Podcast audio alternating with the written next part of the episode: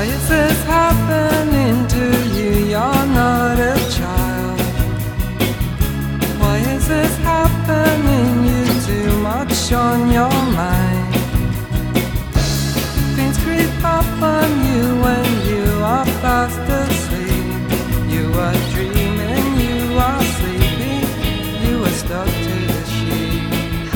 and welcome to episode 1412 of Effectively Wild, a Fangraphs podcast brought to you by our Patreon supporters. I'm Meg Rowley of Fangraphs, and I am joined as always by Ben Lindbergh of The Ringer. Ben, how are you? I'm doing well. I'm happy that you are awake and recovered enough to talk to me today. You had a busy Wednesday. My brain is pudding. My brain feels like pudding. Uh, yeah, it ended up, you know, we should have known. We just should have known that after a month of sitting around saying, hey, it seems like we're not going to have a lot of deadline activity, that every mm-hmm. team in baseball was like, one of it. Yeah.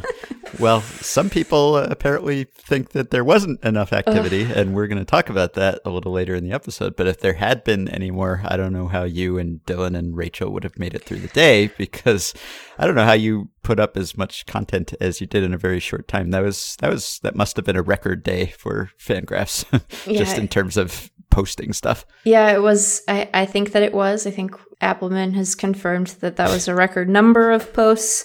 uh yeah, we uh, could not have done it without Dylan and Rachel's editing assistance, which was invaluable. And of course, our staff did a very, very good job of responding to a lot of trades very quickly. So thank you to all of them and for everyone trying to wade through all the many, many trades that we had on the site. We appreciate you reading every you know early in the day at Fangraphs, like many um, media companies, we have a Slack that we use to like assign uh, articles and stuff, and we had some stuff ready to ready to roll for the day, and we were sitting back ready for things to be, you know, kind of quiet, and then and then things changed. But at eight forty in the morning, my time, Craig Edwards sent a message to the Slack that said more like trade deadline.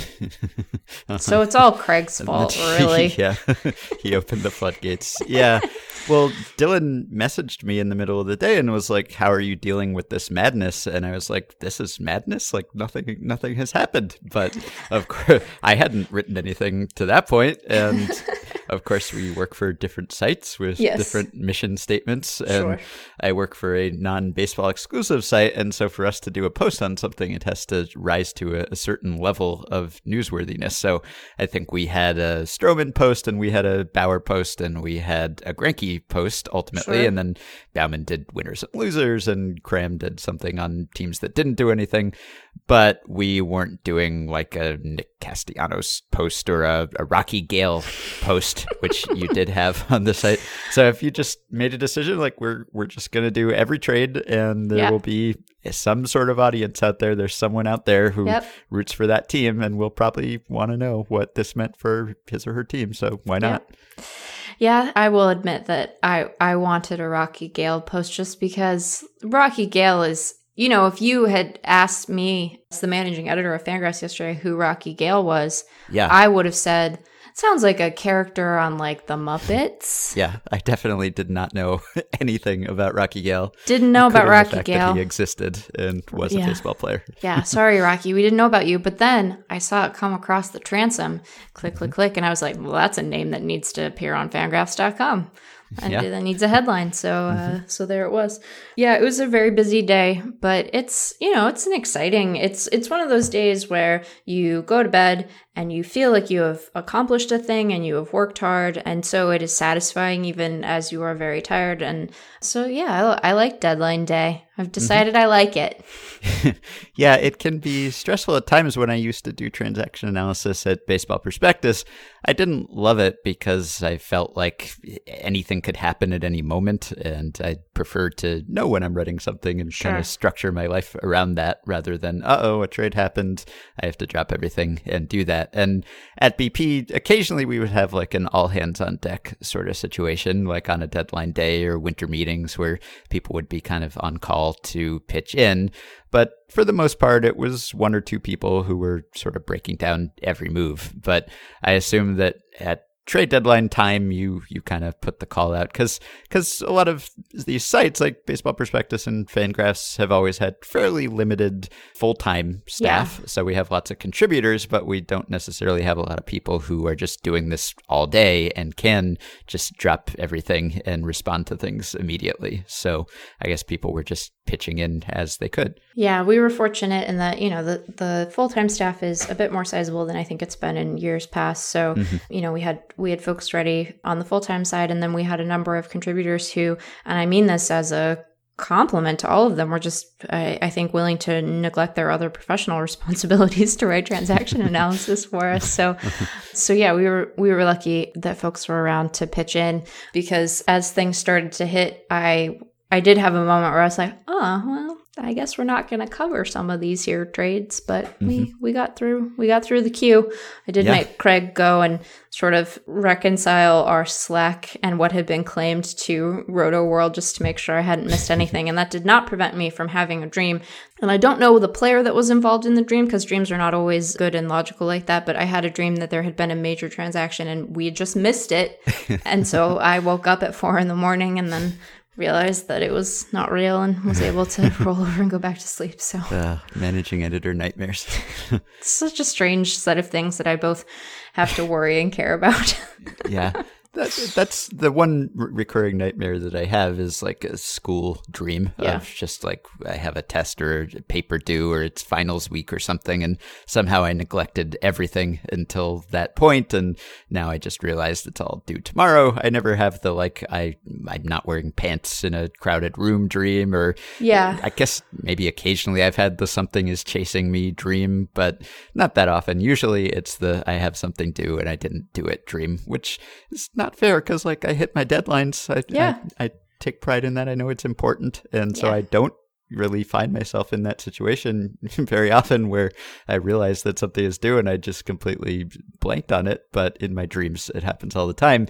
And it's almost worth it to me for the feeling that you get when you realize that it was just a dream, which is one of the best possible feelings, I think, because there are times when I just realize I'm not even taking that class. I don't take classes anymore. Right. I will never have to take a class if I don't want to ever again. And I don't have tests and, and I, I still have things due and deadlines and adulthood comes with its own terrors and responsibilities. Sure. But that particular terror, I don't have to deal with anymore. And I like that. Well, and I think that it's the dream that I have. I have two. They are different versions of the same dream. So I occasionally have a dream that I have to go back to Goldman and work at Goldman and like and do a job there that I did not do. Like I tr- have to trade like energy futures and I'm like I don't know how to do that. I never did that. And now I have to do it. It seems hard, so I'm that's a bummer. So there's so there's that dream and then the the other version of that my version of the I've been in a class all semester and didn't realize and now I have to take the final is that I was supposed to have been editing uh, RotoGraphs, which is ably edited by Paul Sporer already, but that I was supposed to be editing that this whole time and no one told me. so that's the current version I have of that. Although I did have the Goldman dream last night too, but in the Goldman dream this time around, some colleagues from Fangraphs appeared on the trading floor and were like, "No, you don't have to be here. You just come with us. Like, oh, let's nice. get out of here." So I I don't know if I should like share that with my therapist as like a breakthrough in anxiety yeah. or something. I was like, "Yeah, I don't have to be here. That oil can just." Sit untraded, won't it oh, please? Oh, that's so, heartwarming. Yeah, it was nice. Wow, your nightmares are turning into happy dreams. Yeah, we're working on it anyway. All right. So I think it was probably best for you and Dylan and Rachel that there were not more moves made on deadline day because they literally would not have fit on the homepage. I'm not sure they did as it was. No. But but there has been sort of a backlash to the deadline in the day since. And I wanted to talk about that because Sam and I were joking on our trade deadline roundup episode about how when it did look like nothing was going to happen, I was going to try to come up with some take where I would tie tie this to the off-season lack of activity and the issues with the economic market as a whole, and this is the latest manifestation of that, and baseball is broken, blah blah blah. And then we kind of laughed that off, and I didn't end up writing that article because lots of stuff ended up happening. But that article has been written. And Yeah. That take is definitely out there. So even though there was a lot of late activity, it was evidently not enough to appease some people and some smart people. So I wanted to talk about that and whether that is a, a reaction that we should be having, whether that's a fair response to this particular trade deadline. And I should just say, I, I think I mentioned on the most recent episode that this was the most players traded in July mm-hmm. on record. And Ben Clemens followed up and he did some analysis at Fangraphs on Thursday about how it was a really busy deadline day, the most players traded on a deadline day, and not the most war, but like a pretty typical amount of war Yeah. and not a low amount of war. So Granted, maybe you would have expected this deadline to be a bit busier because of the unified trade deadline, but once the dust settled, there wasn't really any clear evidence in terms of the number of trades, the number of players exchanged, the number of war traded that this was out of the ordinary or particularly slow. Like it took its time getting there, and maybe that means something, as Sam and I were discussing. But ultimately, there was a lot of stuff that did get done. And so I kind of went to bed thinking, well, crisis averted. And Right. we don't have to do the think pieces and what does this mean for the state of the game and the hand wringing because uh, everything kind of worked out. And we had all this stuff break after the deadline that we found out about, and Greinke got traded and so on and so on. But we have an article from the excellent Ken Rosenthal who wrote, or his headline says, The trade deadline is the latest example of the life getting sucked out of the sport. And he said that it's risk averse GMs and they care too much about prospects and they're not making the impact move. And that this is the latest manifestation of a fan unfriendly movement in the game as a whole that we've been talking about in other areas. And I think he made some good points in here, but I'm not sure I agree with the thesis or, or whether this deadline actually was emblematic of that. But I wanted to kind of talk it through. So, what were your thoughts about that column? So I think that there are, like you, there are parts of this that I agreed with. So, and and I want to add the caveat to this that, like, I, I think that we sometimes in our public analysis, certainly in the way that fans react to activity or inactivity at the deadline, that there is less of an appreciation than there perhaps should be for the fact that, you know, it takes two to tango, right? Like you mm-hmm. can be in search of talent and be willing to pay a significant price for that talent but if you don't find a willing trade partner it's hard to do that. So i think that you know sometimes teams will talk about like the trades untraded the trades undone mm-hmm. and that is a, a means of making excuses for their inactivity but some of it is very genuine that they would like to be more active than they end up being and you know this is just kind of how that stuff works out. So Right. with that caveat in place mm-hmm. I think that Ken is right to point out that the like the Yankees and the Dodgers who are teams that are in positions of strength within their divisions but are, you know, presumably planning for October baseball, not for their their current situation, not making uh, more impact moves when there are places of obvious need on their rosters and places of need that will matter significantly in October is a little disheartening. And we, of course, don't know what they tried to do and were unable to do and why they weren't able to do that with sort of perfect clarity. But that's sort of disheartening. On the other hand, like the Astros traded for Zack Greinke. Yeah. and that's pretty great. I do think that the Astros making that move does allow us to sort of skirt a conversation that might otherwise be uncomfortable about how um, invested some contenders were.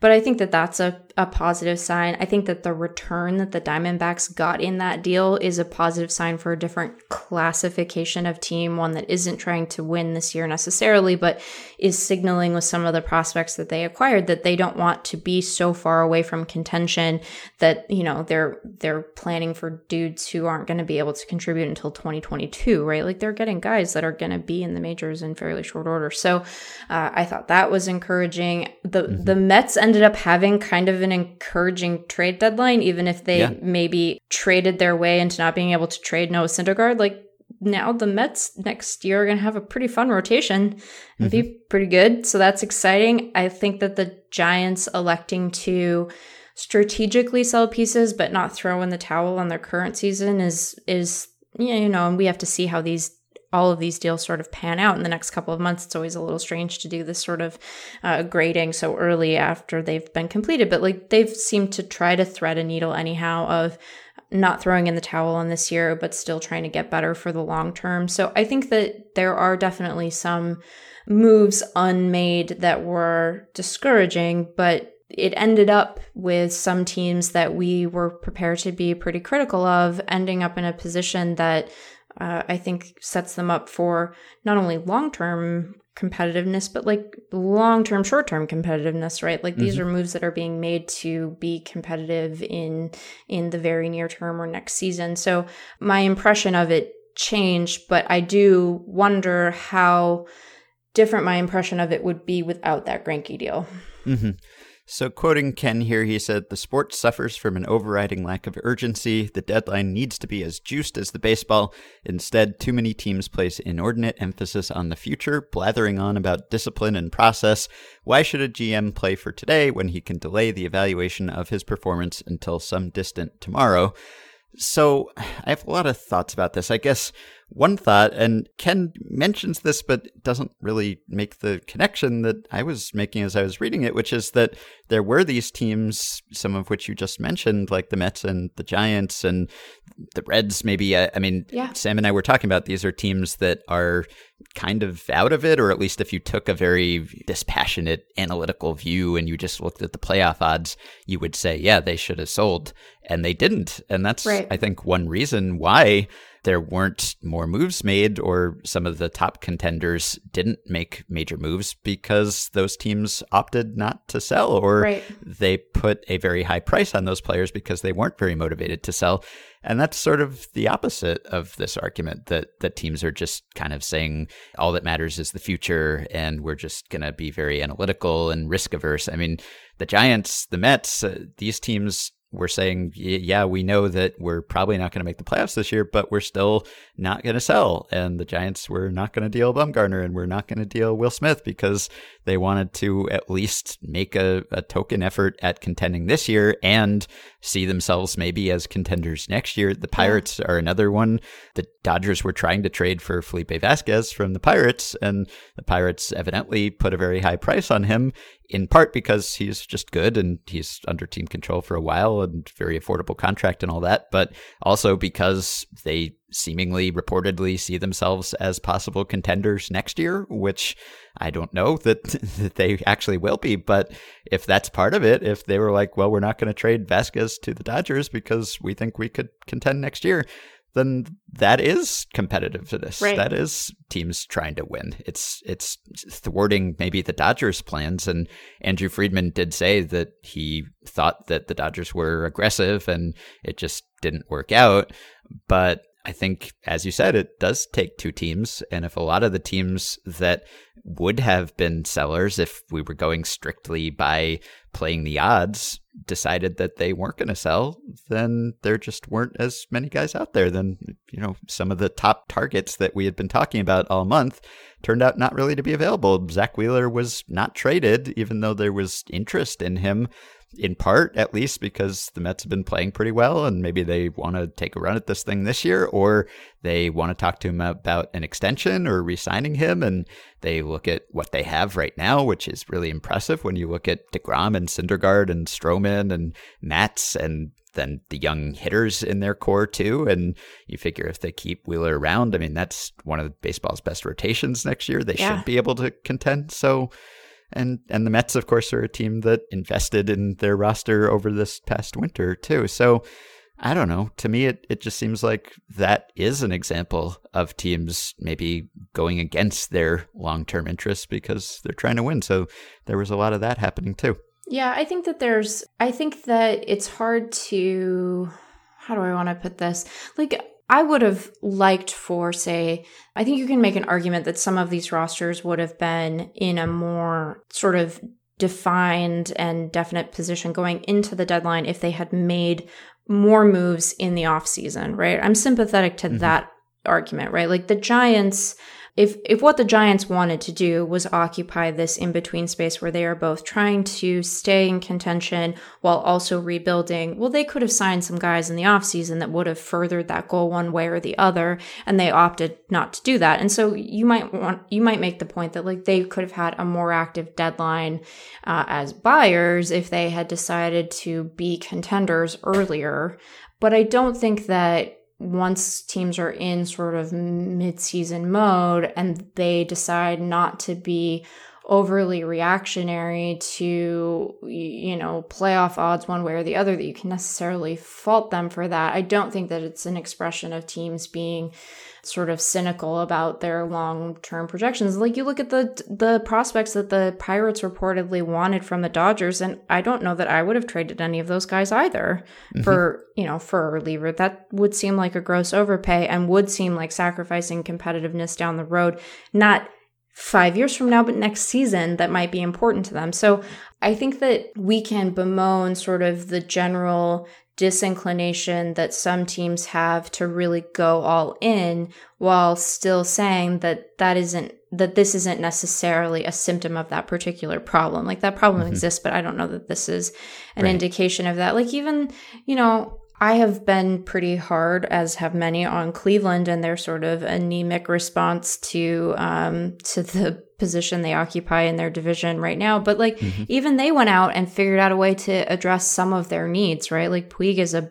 is yeah. a better player than several of the guys even though they have played well recently, I got a lot of grief about this in my most recent chat. I understand that they've played well recently. They've played a very soft schedule. It's all fine. Mm-hmm. Getting Puig is a good move. So like they even they went out and did some stuff to address the position that they find themselves in. I think that for this particular deadline, the competitive environment and how competitive the current playoff race is for some teams is more responsible for the amount of activity we saw and sort of the the quality of that activity than a consolidated deadline or teams being reluctant to win right now. I I don't know. I don't yeah. I don't know if I agree with Ken. I don't like yeah. disagreeing with Ken. It's uncomfortable. Ken's no, good I at like, this. I like Ken, yeah. I and mean, I get what he means, but yeah. I don't know that I am quite sold.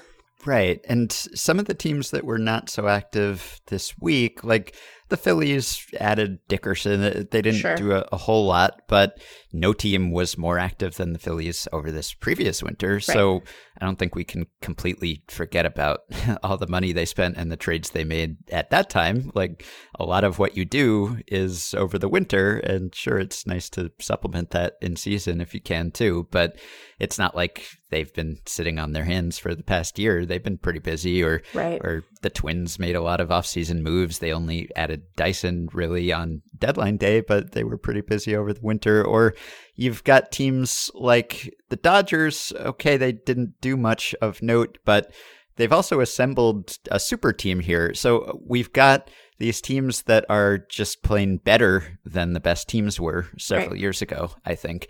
And that is a credit to how they built their teams, however that is. It's different ways. Uh, but I think when you didn't really have 100 win teams, there was a period there where there was just no such thing as a 100 win team. And now you've got the Dodgers and the Astros and the Yankees and these teams that are just unassailable. So they really do have fewer upgrades to make in season than I think some of the contenders used to. That's not to say that they can't get better, but they're just really, really good already. And I don't know that it's fair to criticize the Dodgers so much because, as Sam noted on our last episode, A, they've been very aggressive at previous deadlines. Right. They traded for Manny Machado. They traded for Yu Darvish. They've gone out and gotten the, the best player available at the, the past couple of deadlines. So they are willing to do that. And B, like they are about to win what their seventh consecutive division title. Right. They're the favorite in their league to win the pennant, and that would be their third straight pennant. Like whatever they're doing is working really well. And they've also had high payrolls over the past decade or so. And yeah, they have the market size and everything, but they've spent. And maybe you could lump the Red Sox into that group who, who didn't really do anything on deadline day either, really didn't do anything. Yeah. But they have done a lot. They won the World Series last year with the highest payroll in baseball, and they've incurred luxury tax penalties and draft pick penalties, and they seem to sort of max out what baseball teams are willing or able to spend these days. So I don't know. It, one day of not doing anything doesn't erase all of those other days of, of doing lots of things to Right. me.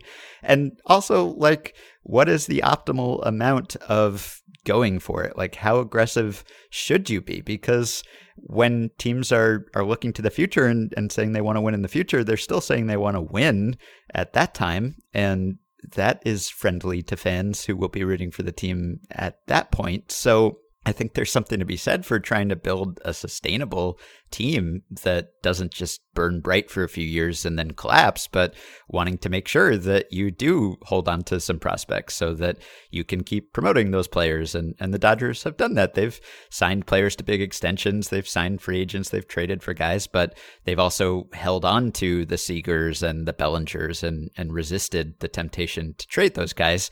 And that is a big part of why they have this foundation where not only have they won every year for a long time now, but there's no real end in sight. so, Right. I mean, that I think is an admirable thing too to show some restraint occasionally and not be like the GM equivalent of the vroom vroom guy who's just going for it constantly. Like you do want to have some moderation and you know factor in the future because those are seasons that matter too and you know you want to have a good team every year ideally so they seem to have done the best job of, of anyone of making this just a replenishable resource and i think there's something to be said for that approach Now, all of that said, and I don't disagree with you, I will say I loved the Greinke deal. I Yes, me too. loved the Greinke deal. I admire greatly the idea that a team that literally has the best record in the American League is set up mhm. for a long playoff run, has a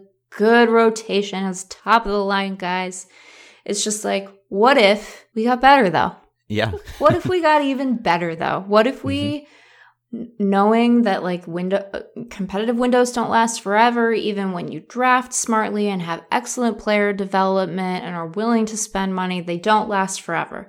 And so what if we went out and we got a guy who can not only help us for October, but gives us insurance on the back end next season if Gerrit Cole decides not to come back. What if we just went and got better and positioned ourselves to be the best team in the American League? And a lot of stuff can happen in October and all kinds of crazy shenanigans can go on.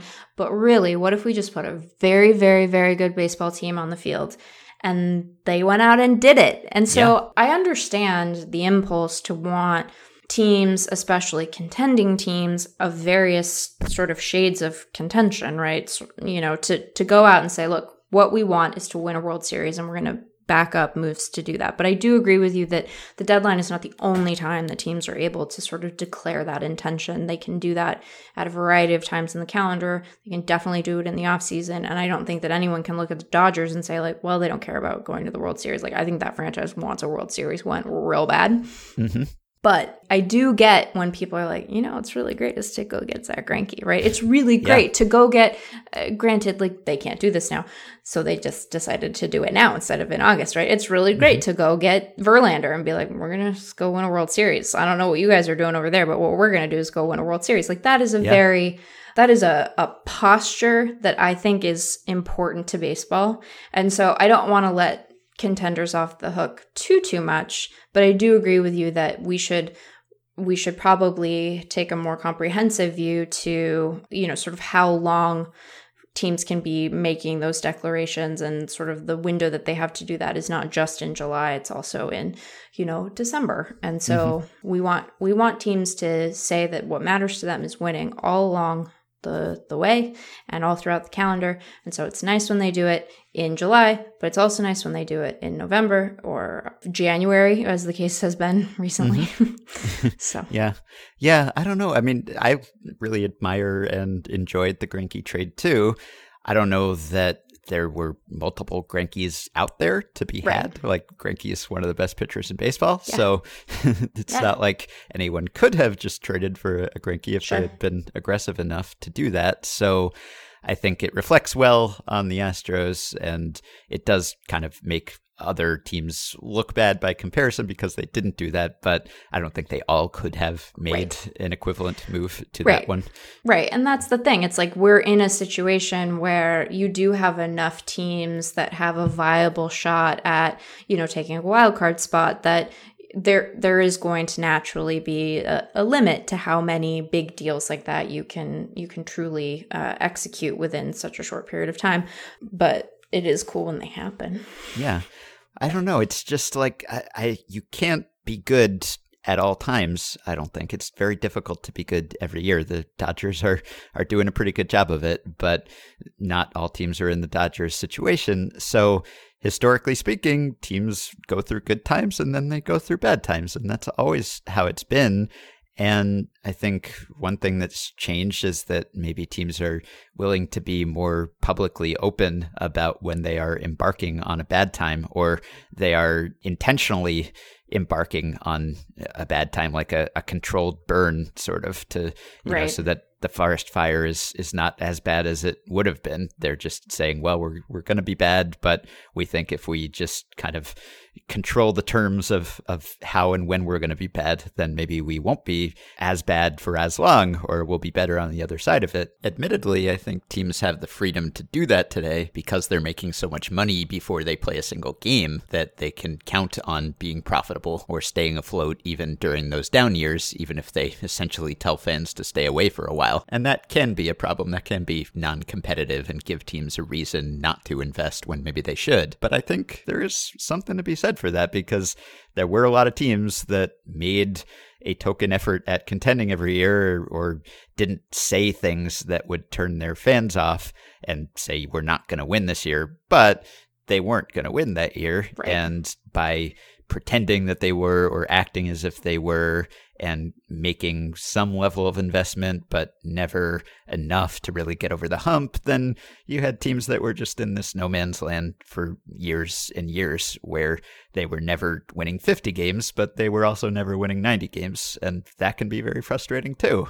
So I don't know how you do the calculus of is it better to win 73 games every year or is it better to win 60 for three years and then win 95 for the next three years. I, I don't know. But I think some of the offseason stuff, some of the spending, like all of this does come back to the economic structure of the game and how young players are not paid what they are worth on the field. Right. And if that did change, then yeah, maybe we would see more activity at the deadline because teams would have less incentive to hang on to their prospects because their prospects wouldn't be worth as much. And that would be probably a good thing for baseball. And that is something that will be at the heart of the upcoming CBA negotiations, of course. But this deadline, to me, there's always a tendency to to make everything a referendum on the state of the game and baseball's dying and it's broken and we got to fix it. And this one, just to me, it, it seems like a little bit of trying to fit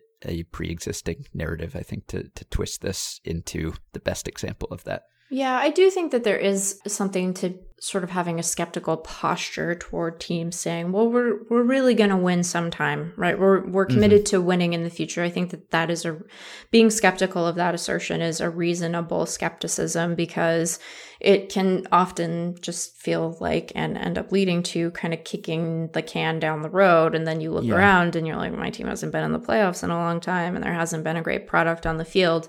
So I I don't think that fans especially can be faulted for wanting to see results in the more immediate term. And I I will say that the one part of this deadline where you just felt like I don't know. I don't know if this sort of honesty, we'll call it honesty, is is encouraging because at least people are saying what they mean instead of sort of dissembling about what the competitive window really means. But someone might want to pull Ross Atkins aside and yeah. say, Hey, buddy, you know how you don't win hearts and minds right. when you have two of the most exciting prospects in the game, and what you're talking about is turning 14 years of control into 42 years of control. First yeah. of all, that sounds terrible on yeah. its face. And second of all, what does that even mean? What does that mean about the next time that the good people of Toronto and really Canada more mm-hmm. generally mm-hmm. are going to get to watch your team in the postseason? Ross, buddy, yeah, get it not- together. Not, great. Yeah, not great.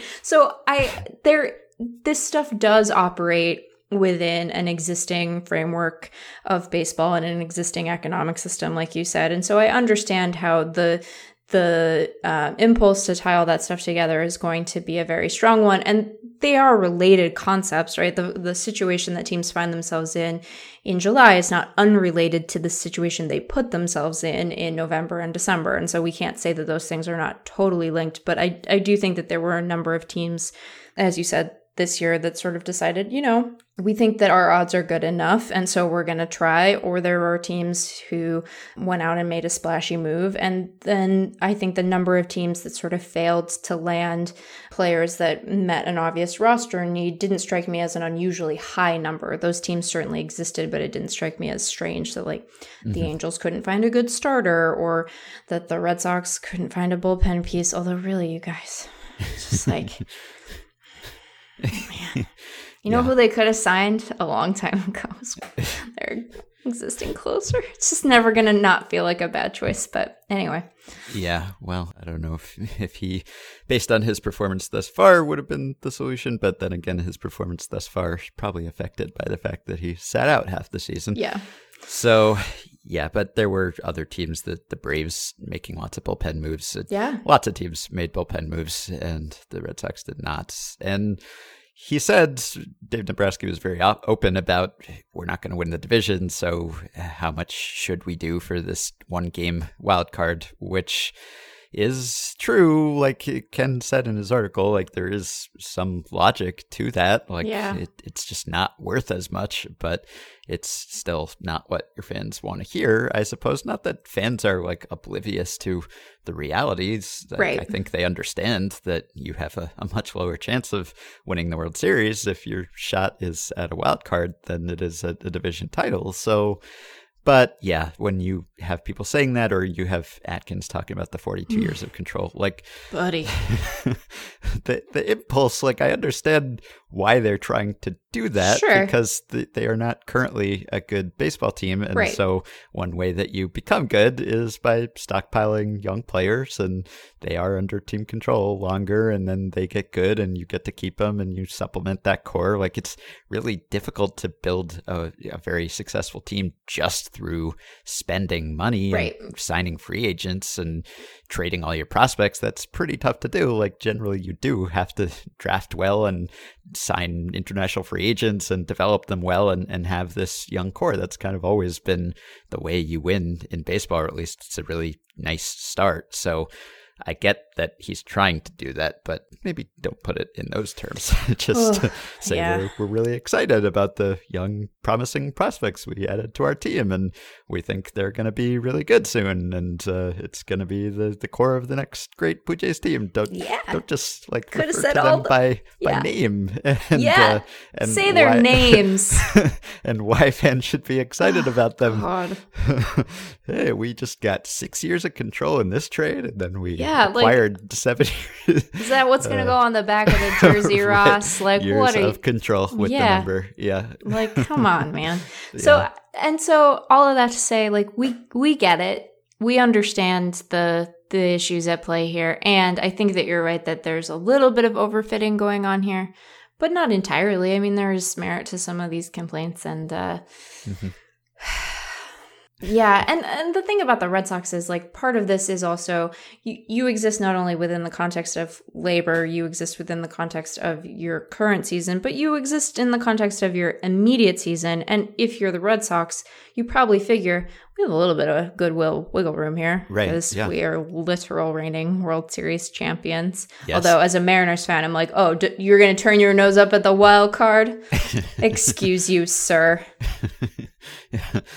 well, this is maybe a good way to segue into something else I wanted to talk about, which is the Chris Archer trade one year later. And Sam made a comment on some episode a couple months ago that we could probably do a whole episode on the Chris Archer trade. And we're not going to, but I did do a whole article on it. And I think it's kind of applicable here because this is a case where a team did decide, perhaps irrationally, that we are good or good enough to make a, a win now move. And This was the Pirates, of course, last July 31st, trading Chris Archer to Tampa Bay for Austin Meadows and Tyler Glasnow, and a player to be named later who turned out to be Shane Baz. And this now looks like a complete disaster. This is Yeah.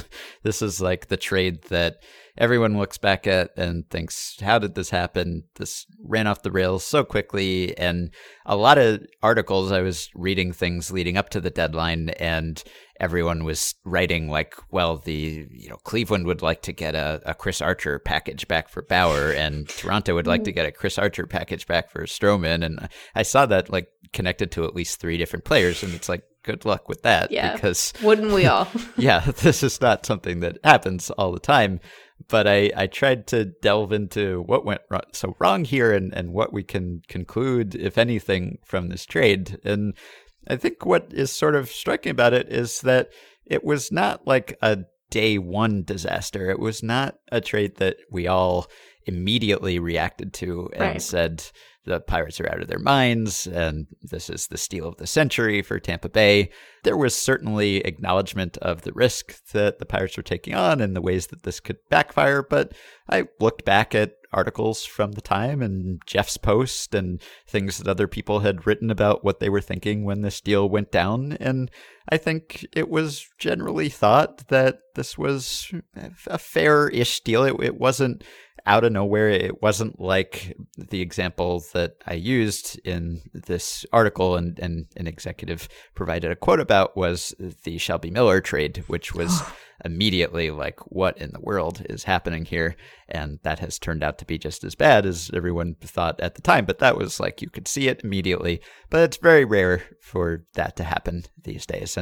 And that's partly because of some of the things that we've been talking about, about teams evaluating players in similar ways and having similar goals. And so you don't get these massive mismatches that you got in that deal where you had Dave Stewart, who was this old school player turned agent turned GM, who was going about his business a little bit differently from most people in baseball. And, and no one who's running a baseball operations department right now is operating in that way. And so Right. I think there's less potential for this kind of trade. But what is really kind of shocking was just how quickly this went from being perceived as, well, it's, it's ballsy, it's risky, but we get it, to like, oh no, they they would want that one back because Yeah. This happened on July 31st, and like within a month, I think it was pretty clear that everything that possibly could have gone wrong had because Archer was not very good. So like his first three starts were pretty lousy, and Glasnow's first three starts for Tampa Bay were great. So Glasnow was out pitching Archer immediately. And then Meadows was immediately tearing it up in AAA for the Rays. And then at the major league level, the Pirates went 10 and 17 that August, and the Rays went 17 and 10. And it turned out that the team that was trying to win now was actually not as good as the team that was sort of trying to win later. Like the Rays were trying to thread that needle that some teams were trying to thread this year, where they thought they were good enough to be pretty close to contention, and yet they were trading Chris Archer. I don't think they knew they were a, a 90 win team, but I think they thought they were pretty close, and yet they were dealing Archer, but they were trying to get guys who were close to big league ready back. But it's just worked out way better than I think they expected or, or anyone expected. And now, a year later, you look back on it and it's just like this legendarily terrible trade. So I think there there are a few lessons to be learned from it, but also just like wow, we sometimes we don't see these things coming. Well, and like a trade that does not have the potential, seemingly, and of course we could be proven wrong, but seemingly does not have the potential to flip back the other way, right? Like I think hmm. about another big deal. So, like when the Mariners traded Taijuan Walker and Ketel Marte to the Diamondbacks and got back Mitch Haniger and Jean hmm. Segura, the initial sort of analysis of that a couple months into the deal was wow, the Mariners really pulled off a steal here because Ketel was not yet the Ketel Marte that we see now, and Taijuan Walker was hurt. Uh, maybe he wasn't hurt yet, but he was like sort of middling, and then he's obviously been injury prone since then. And people were like, "Wow!" And this this Mariners team is winning a lot, and they are going to surge to the playoffs. And now Jean Segura plays for the Phillies, and Ketel Marte was an all star, and Mitch Haniger had an injury that none of us should ever describe in detail, ever. Yeah. And so, uh, even though he had a very good season last year, his start to the season, even pre injury this year, has been sort of middling. And so, sometimes you get trades where it can really swing, you know, depending on the performance of those guys, and you end up when it's all said and done, being like both teams got a lot of value and they won baseball games because of this, and it ends up being fine.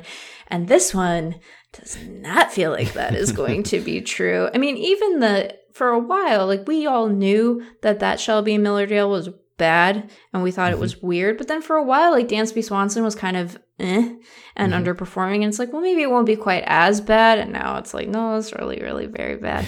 yeah. But it took a minute after the initial round of bad, we had a period where we thought maybe this will be, you know, downgraded from disastrous to just sort of not good.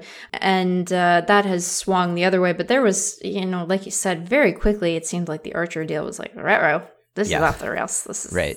quite, quite bad. Quite bad and for Pittsburgh. The player to be named later was named oh in mid August. that swung it further because he was a pretty highly regarded prospect, too. We were like, how did that I, yeah. I remember it coming over on Twitter and several people simultaneously, both on Twitter and in the Fangraph Slack, being like, wait, that can't be right. That, that can't yeah. be who they got, can it? Right.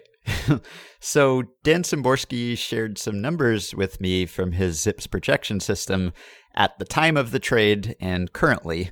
So I think one thing is when you're making kind of a win now and the other team is making a, a win later move, you don't really expect the the future war to be equal on both sides. Right. Like you're you're kind of comfortable if you're the team that's trying to win now, ending up with fewer projected war because you're getting the war right now, or at least that's the idea when you really need them.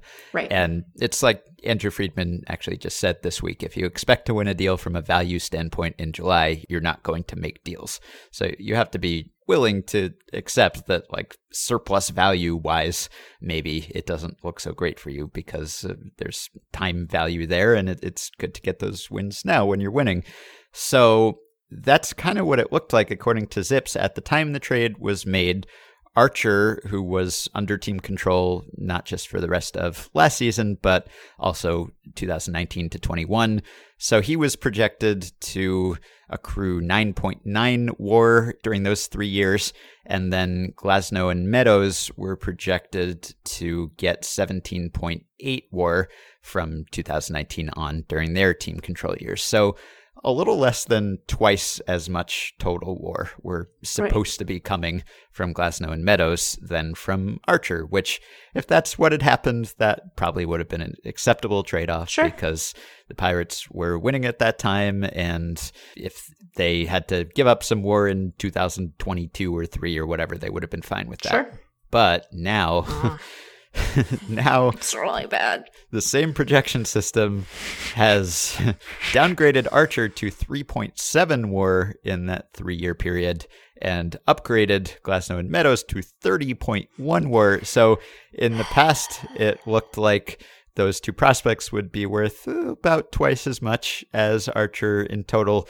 Now it's like 10, 10 times as much. So almost. Bad. It's such a big gap. And I guess it could change in theory. Like Glasnow hasn't pitched since May. He's sure. got an elbow thing. He's supposedly okay, but he still might not come back this season. And Meadows has cooled off a little because he's started the season as like the hottest hitter in the league, and since then he's he's been okay. So you know maybe it it won't look quite as bad as it did in May, let's say, but I think it it looks very bad, and it's hard to imagine it going the other way because the Pirates were supposed to win now, and instead the Rays won now and also figure to win later. So there's just no positive outcome there. And really, you could say that the Pirates were an example of a team that was too aggressive and that didn't take a coldly analytical look at where they were in the standings and their actual outlook because at the time they made the trade, they were three and a half games away from the wild card. They had a 13% chance of making the playoffs, and they were 55 and 52. And they admitted, GM Neil Huntington, President Frank Coonelly, they said that their recent play had changed their plans, that yeah. they were going to be sellers or non-buyers, but then they had a hot streak and they went 15 and 4 in the 19 games leading up to the deadline. They had like a, a Giants-esque hot streak right before the deadline and they kind of bought into it. Not just to make a, a 2018 only move. Archer was under team control for a while, right. but they wouldn't have made that move, I think, by their own admission, if not for that hot streak putting them in a position where it looked like, hey, maybe we could win this thing. But if you had taken like the the 30,000 foot view of how good that team actually was and what their outlook was, they really didn't have much of a chance of making good in that season. And so you could say that it hurts their team and it hurts their fans. And yeah. I think Pirates fans were pretty excited at the time. That was like a cool kind of move. It was like, hey, the Pirates, they're finally going all in. And it was kind of confusing that they did because yeah. they had traded Cole and McCutchen that January, and it's like pick a lane. What, what are yes. you guys doing here? And also, like at previous deadlines, they they hadn't really invested, and and they're just kind of notorious for not spending on their team in general. But it was like this one time, at least they did, and it was like, okay, you know, you guys, you're you're going for it, and that was sort of something to be celebrated. Except that would Pirates fans rather have Glasnow and Meadows for the next few years now than the rest of Archer's contracts? Yeah, of, of, course they would, and and maybe that would make them more likely to win in coming years. So I don't know. There are times where you can get swayed by a hot streak and think, all right, let's roll the dice here, and then it comes back to bite you. I think that maybe the takeaway from this, and we like we we know that there's often a premium placed on players who are acquired at the deadline because mm-hmm. teams really want to acquire them and there's a limited market. And I think that maybe the takeaway is that like people should just uh, like you said they should pick their lane and then they should commit to their lane. They should mm-hmm. commit mm-hmm. to the lane they're in because if the Pirates had decided to spend money, which I know will never happen. but if they had decided to spend money in that off season, they could have been in a very different deadline position because maybe their decision making isn't based on the fact that they are, you know, on a hot streak, but that they are leading their division. Or perhaps they aren't doing those things, but they have already acquired players through signing or trade in the offseason. And then they say, look, you know, we know that we're not set up to win right now, despite our best plans, but we're going to, we're, we're not going to panic. We like this course. We're going to stay this course. We're not going to sell off prospects who are going to be valuable to us next year. We're going to keep those guys and have them be good next year. And of course, like it's always difficult to assess these things because who's to say what would have happened to the prospects in question if they had stayed yeah. with the Pirates, right? We have seen several instances, Gerrit Cole being a good one, of of players who have improved, pitchers who have improved once they have left the Pirates uh, mm-hmm. system. So who knows what happens to Glasnow? But all of that to say, there's a ton of uncertainty always whenever there if if you hear a loud uh, plane going overhead, I apologize. the Blue Angels are practicing, and they're. Oh, cool. uh, it is cool, except that you feel like your house is going to explode. So we will not do a long digression on my take on the Blue Angels, which has changed since I have been a tiny child. But anyhow, I apologize if there's background noise. So anyway, we we don't know what's going to happen with any of the players, prospects or not, that are moved at the deadline. But I do think that Teams don't tend to make the best decisions when they are trying to adapt a plan on the fly. And it's also often unclear if it's really the front office that's trying to adapt that plan or if it's mm-hmm. ownership that's trying to adapt that plan. And so, all of that to say, including with my Blue Angels digression, that teams should just commit to winning in December. Mm, and then yeah. it and then it'll be fine or it won't be but at least you're like hey we try real hard mm-hmm. Yeah, you could make the case in retrospect that maybe Archer was not the guy to make that move for. Like he was in his third straight season of having an ERA over four at the time that the Pirates traded for him, and he had had better FIPS in each of those years, and he had been very good in previous years, but it had been a while since he had been like actually really good at preventing runs, which is of course what pitchers are trying to do. So you could say that maybe there was uh, a little bit of an overvaluation of Archer. I don't know. But I think also the point that you made there, that's something I wrote about too, because when trades are made, it's not like you're just shuffling pieces and Right. this person's projected for this many future war and you're trading this many future war for that many future war.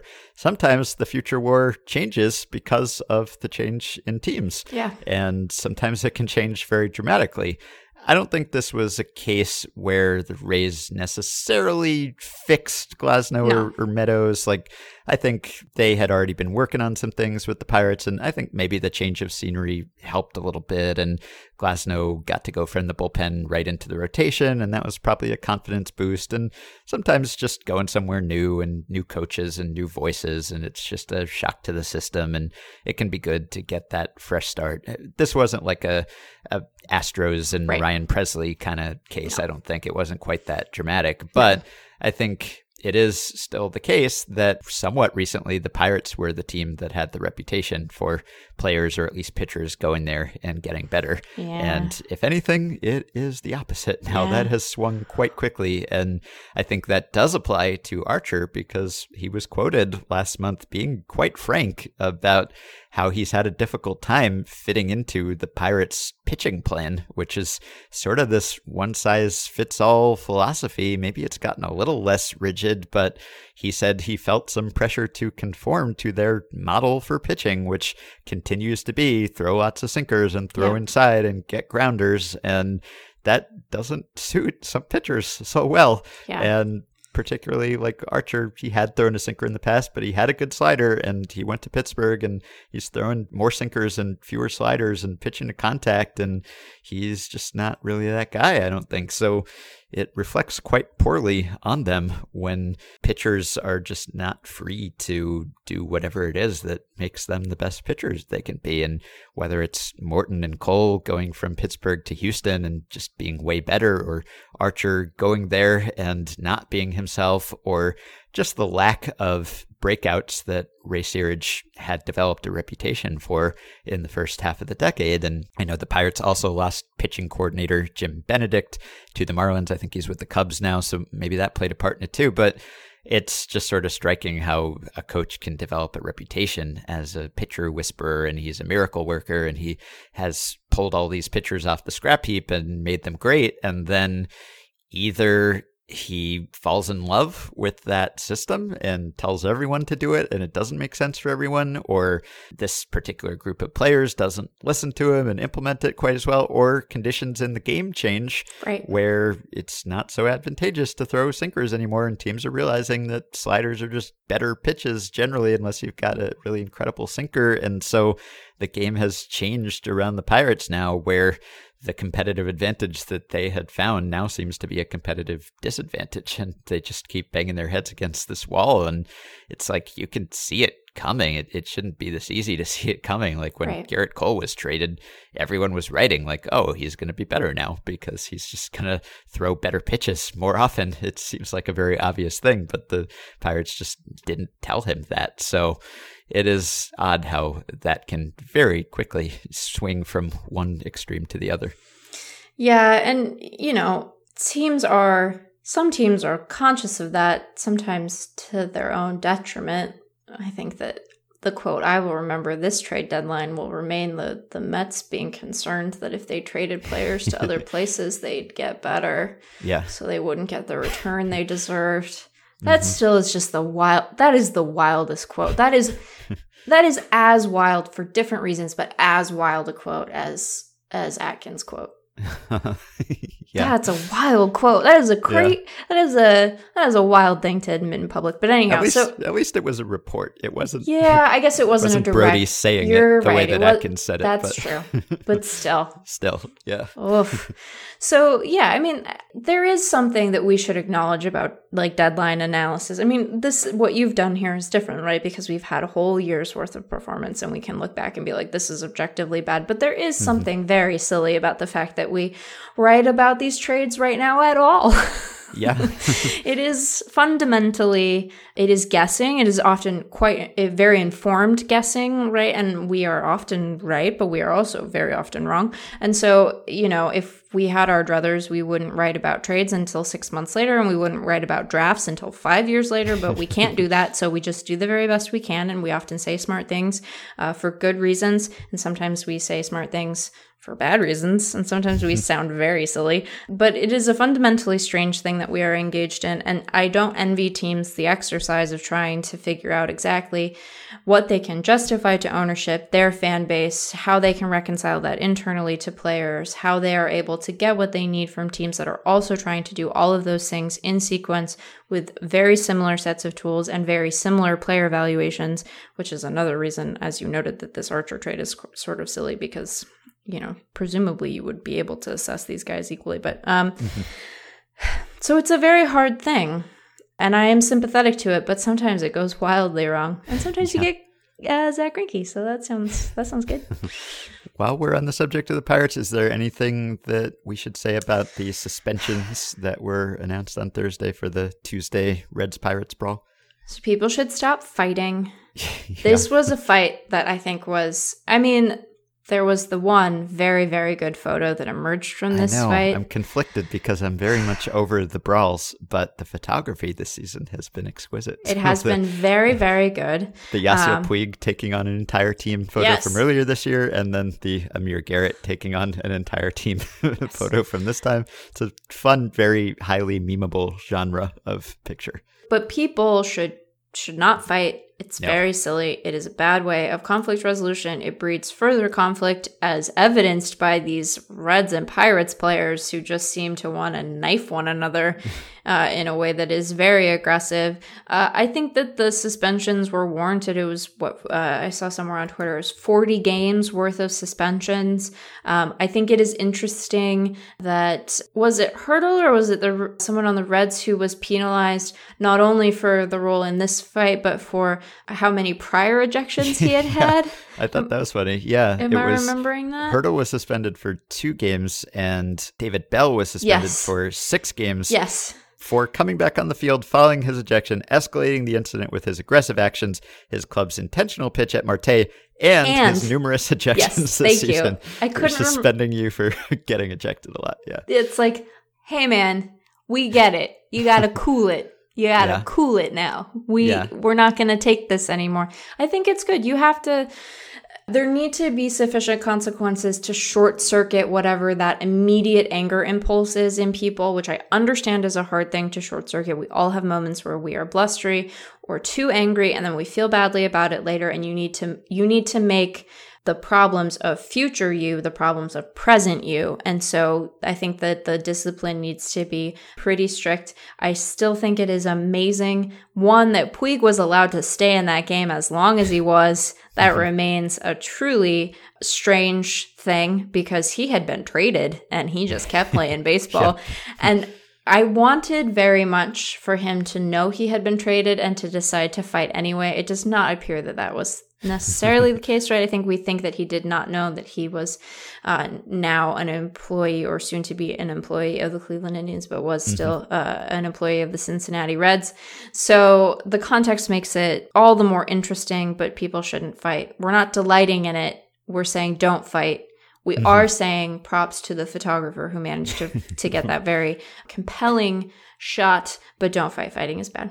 Yeah, I like managers getting suspended for their roles in the fight because I agree. They've, they've probably either implicitly or explicitly contributed to the tensions. Oh, yeah. If they're, I mean, Hurdle, the Pirates are always throwing inside, so maybe that leads to more tensions, and they're doing that supposedly for an advantage, and they think that if you throw inside, that it helps you in the rest of that at bat. Eno Sarris just wrote an article about that, but he was suspended for the club's multiple intentional pitches thrown at Dietrich this season. So MLB is basically saying, hey, we know that you're telling these guys to throw at them or you're not stepping in at the very least, and you should be because you're the adult in the room. So I like that. And Keone Kela was suspended for 10 games for throwing in the head region of Dietrich, which is not a lot in the grand scheme of things, but by baseball suspension for Yeah. beanball standards, 10 games is pretty hefty. So that's something. And Amir Garrett got eight games for single handedly attacking the Pirates, which in a sense brought its own punishment upon him. But this is additional punishment for that. I just, yeah, I'm not laughing because I'm delighted that he did it. I just, you know, it was it was an evening that had seen trade activity, so I did not immediately I did not watch this fight live. I did not have Yeah. this game on. Clearly these teams have been sort of joshing at each other and like and engaged in some wrestling um, f- throughout the season. So when I heard that there had been a fight, the only angle that I was interested in was the Puig part, and I, I did not have the game on, and I thought, oh, I'm going to turn this on. It's going to be fairly standard. You know, the guy's going to throw inside, and the other guy's going to squawk, and then the benches are going to clear, and the the bullpen will run out to do nothing, and mm-hmm. so the managers will stand there hugging each other while they fight, air quotes, and it'll be your standard fare. And then I turned it on, and I was like, this is this is aggressive in a way that is quite unusual, even Yes. within the realm of baseball fights. He was just ready to fight the entire team Yes. by himself. Yep. And I will say it was disconcerting. You know, a lot of the time when when benches clear, they aren't really there's just a lot of like standing around and no one's really trying to inflict damage and it's, you know, it's a chest thumping kind of a thing. Occasionally it does escalate in a way that seems quite bad. Like, you know, uh, you know, when uh, when Harper and Strickland went at each other, that was bad. When the Tigers and the Yankees brawled 17,000 times in one game a year or two ago and uh, and Gary Sanchez just like kidney punched Miguel Cabrera. That was bad. But often it's just it's just a bunch of testosterone fueled silliness. But Amir Garrett wanted to hurt someone. Like he Yes. he pulled back and was ready to wallop another person. So it was I thought I was going to watch one thing and then I turned it on and quickly realized that I was watching a very different genre of film. Right. And I didn't like it, Yeah. but Yeah. it was dramatic at, at was. least. So, last thing, I think it's a new month, which means that Sam wrote another article about the Hall of Famers. Mike Trout passed last month, and July was a busy month for Mike Trout passing Hall of Famers. He passed eight of them, and he had a good month, and he leapfrogged Ed Delahanty, Gary Carter, Bobby Wallace, Frankie Frisch, Barry Larkin, Ron Santo, Alan Trammell, and the underrated Johnny Mize. And as always, the best part of these pieces is reading Sam's little recaps of each Hall of Famer's career and why we should appreciate them, and yet why we should not appreciate them quite as much as Mike Trout.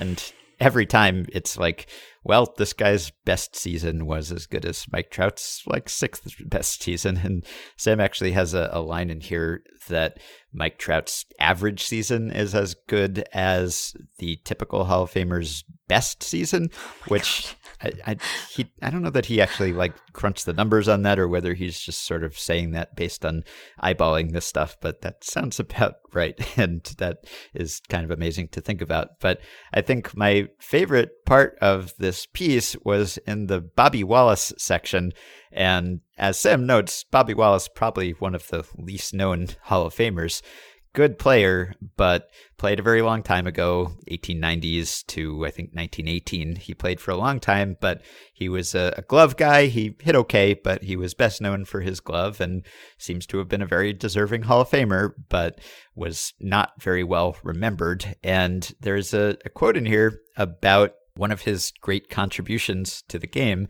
and this is Wallace himself quoted in his SABR bio. He says, as more speed afoot was constantly demanded for big league ball, he's a, a shortstop, by the way, I noticed the many infield bounders which the runner beat to first only by the thinnest fractions of a second. I also noted that the old time three phase movement, fielding a ball, coming erect for a toss, and throwing to first, wouldn't do on certain hits with fast men. It was plain that the stop and toss had to be combined into a continuous movement. So Bobby Wallace just like invented throwing. He, yeah. he just he invented, as Sam says, he is generally credited with inventing the now standard continuous motion of fielding and throwing, which I had not thought of as something that had to be invented. Yeah. Which I really like this anecdote because when Sam and I were talking the other day about getting a head start on 3 2, he was saying how that's probably something that someone had to think of at some point. Like, hey, I can run. There's no downside here. I can just uh, get a head start, full count, might as well. And he was saying it probably took decades for someone to think of that. And there was probably a backlash when they started doing it. And I hadn't considered that. And I really hadn't considered this. And this is like Bobby Wallace came up in 1894. So baseball had been played for, you know, like 50 ish years at that point. It wasn't like a brand new sport. And Major League Baseball had been played for like 25 years almost. So it took a while to invent like fielding and throwing without just standing up and taking your time and, and really making those two separate movements, which is kind of incredible because I really like thinking about things that like we take for granted that Yeah. had to be invented. Like when I look back at medieval art, for instance, and it, people say like, well, why were they so bad at, at drawing in, in the Middle Ages? And and that's probably not true. I'm not an art expert, but I know they, they placed more of an emphasis on, on symbolism back then than realism, and so they weren't always trying to accurately represent figures, let's say, and and they you know had inferior materials to work with, and that was probably part of it. But also part of it was that like they just hadn't really discovered perspective yet, and they hadn't done anatomy, so they didn't really know what like all- bodies were supposed to yeah, look that's like. why And all it's their like hands are weird in medieval art. They look very wispy, yeah, and like their heads are the wrong size. You're like, what human has ever looked like this? Right. And like I can't draw, but like I I feel like I grew up around a lot of people who were just almost instinctively really good at drawing. I, maybe they worked harder at it than I realized, but like I think of that almost as just like a, a natural knack that you have to be able to look at something and then represent it on the page. But like it took humans like many millennia to figure out like, oh, you know, farther away objects should be smaller than than the closer ones and that's how you can tell that they're farther away and like the idea of foreshortening and all these things that the renaissance artists came up with and that to me is is kind of wild that like we had to think of that and have this system so that we could make drawings look like things in real life and that's kind of what this is to me like people had to figure out how to throw the ball over to first base pretty quickly which just seems like it should be a pretty instinctive thing It does seem like it should be an instinctive thing, but it just.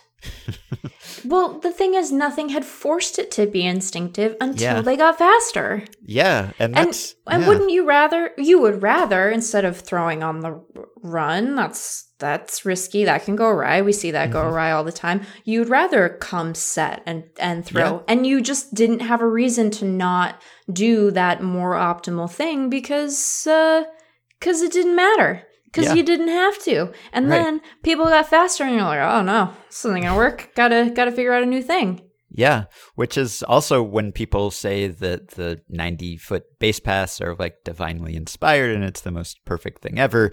A, it was, I think, the process of some trial and error. You figured out how long the, the base path should be because that's how long it took people to get to those places. But also, there was like a give and take there where the runners started running faster and then the fielders had to actually throw in a continuous motion. Right. And so it, it isn't as if that 90 foot distance was perfect forever. It was like one side got better at covering that distance and then the other side got better at getting the ball over there faster. And that whole process has continued. I, I guess it's still impressive that even though sides have innovated and guys have gotten faster and fielders have adjusted and everything, that we're still using the same length base pass that Bobby Wallace was. And whether it has forced these adjustments or not, it still works. So that that is kind of cool, but it's not just like this divinely inspired thing where we, we discovered on a stone tablet that it should be 90 feet. It, it Right. kind of, there's a reason why it's it's 90 feet, but this was wonderful. Well, and I like very like uh it's just I don't think we ever talk enough, and it gets it would get it would get boring, and so I get why we don't do it, and we would sound sort of twee and sentimental, and so I understand that too. But like, I don't think we talk enough about how hard how hard it is to be a baseball player, how hard baseball is, the the mm-hmm. and then to be able to adapt the already hard thing to do an even harder thing, and to do that like within the course of one's career and mm-hmm. to be able to not only make that adjustment, figure out what adjustment it is that you need to make to have the confidence to do. Can you imagine the first time he tried this in a game? People were probably like, "Sir, what yeah. are you up to here?" What, right. Bobby, what what is this bit of business that you're engaged in? And he was just like, "No, like the guy's faster now. I got to figure it out." Yeah. Right? He and he did it. It's great.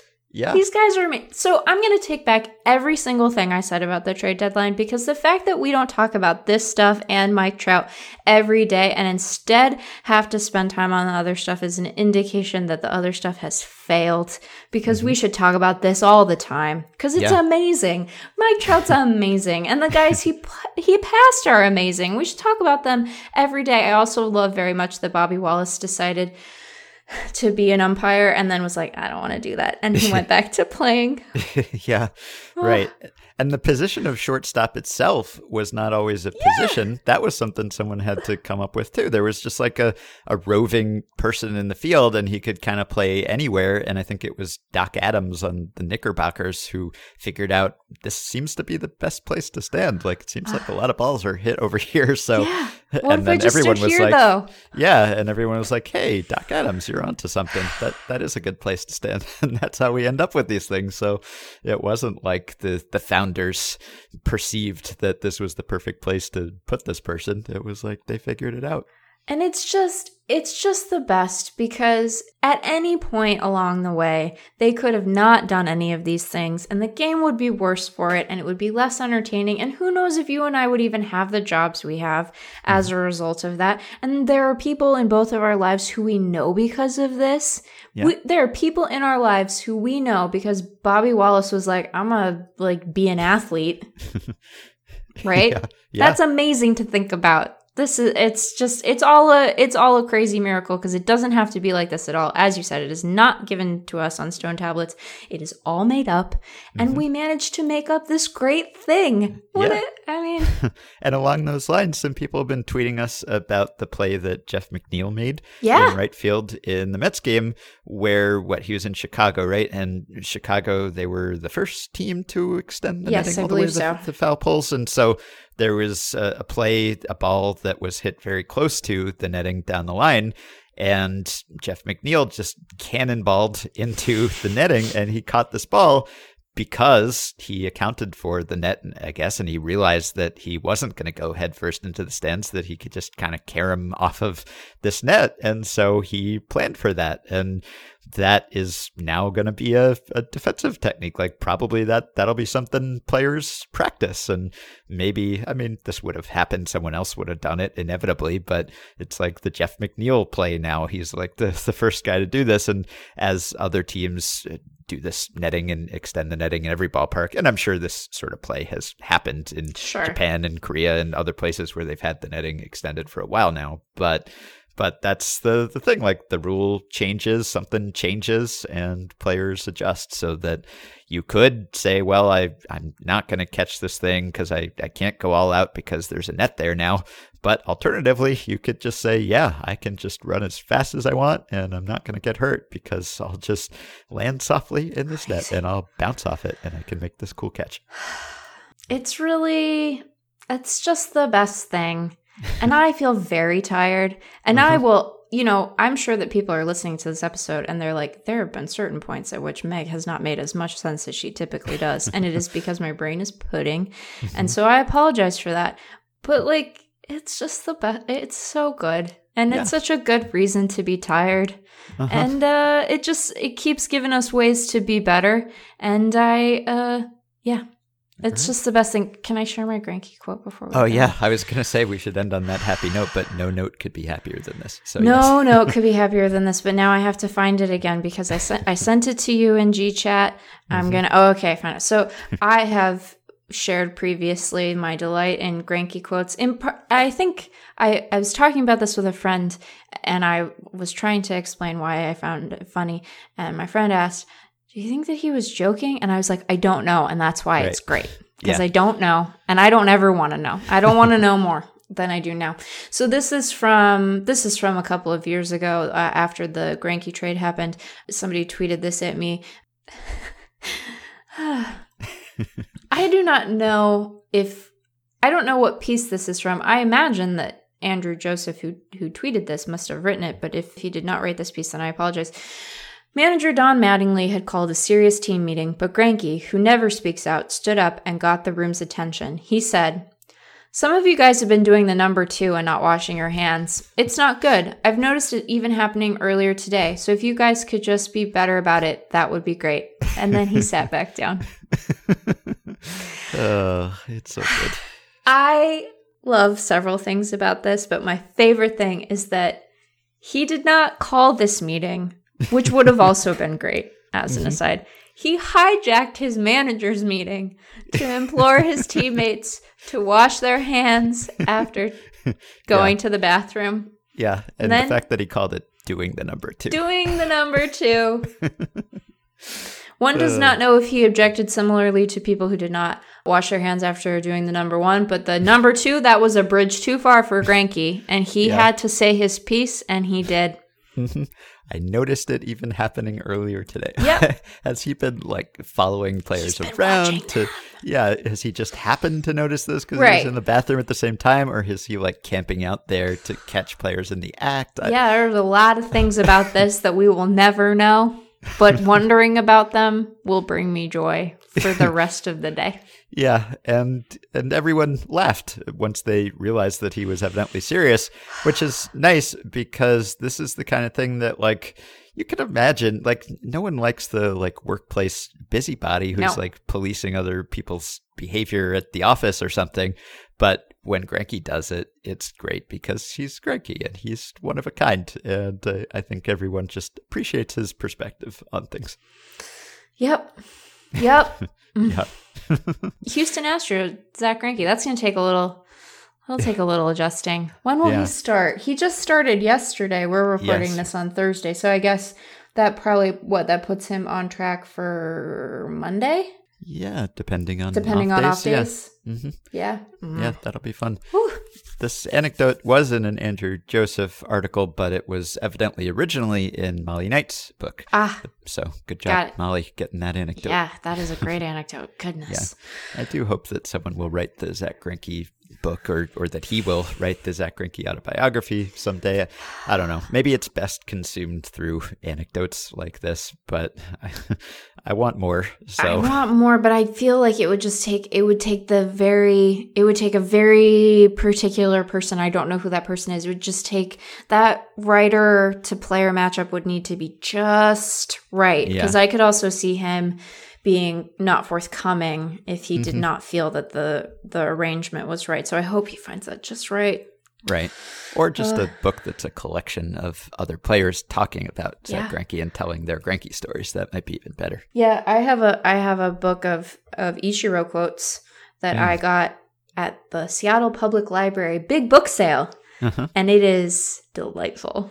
So maybe we just need one of those. Yeah, Yeah. that'd be great too. Maybe with like a little commentary by Greinke at the end of every story where he explains what he was thinking at So what I was thinking was that you know it's pretty gross when people don't wash their hands, and it would be nice if they washed their hands. So thought I'd mention it. All right, get some rest, and Thank uh, you. we will talk again next week. Sounds good. One more thing I meant to mention Rob Arthur wrote a piece for Baseball Prospectus last month about how ejections are up significantly this season. We've just seen more players and particularly managers tossed. I think right up there with 2015 when there were more ejections because of the tensions about pace of play rules being enforced. We haven't seen that sort of rule change this season, so it's kind of curious that ejections are way up. Rob, in his article, speculated that it could be because of growing unrest about umpires making mistakes behind the plate now that robot umps are getting discussed more seriously and implemented in the Atlantic League. Players and managers may just be less tolerant of human error by umpires. But all of these brawls fit into that trend, so I will link to Rob's piece as well as many of the other articles that we discussed today. That will do it for today and for this week. Thank you for listening. You can support the podcast on Patreon by going to patreon.com slash effectivelywild. The following five listeners have already signed up to pledge some small monthly amount, help keep the podcast going, get themselves access to some perks. Ryan Giles, Eric Edston, Timothy M. Stackhouse, Andy Kleinberg, and Ben Gosby. Thanks to all of you. You can join our Facebook group at facebook.com slash group slash effectivelywild. You can rate, review, and subscribe to Effectively Wild on iTunes and other podcast platforms. Helps us out when you do leave us positive ratings and reviews. You can contact us via email at podcast at fangraphs.com or via the Patreon messaging system if you're a supporter. Thanks to Dylan Higgins for his editing assistance. You can also go pick up my book, The MVP Machine How Baseball's New Nonconformists Are Using Data to Build Better Players. It is the story of the player development revolution driving today's game. And if you like it, please leave us a positive review for that too on Amazon and Goodreads. It does help us out. We hope you have a wonderful weekend, and we will be back to talk to you early next week. He came bursting out of nowhere like a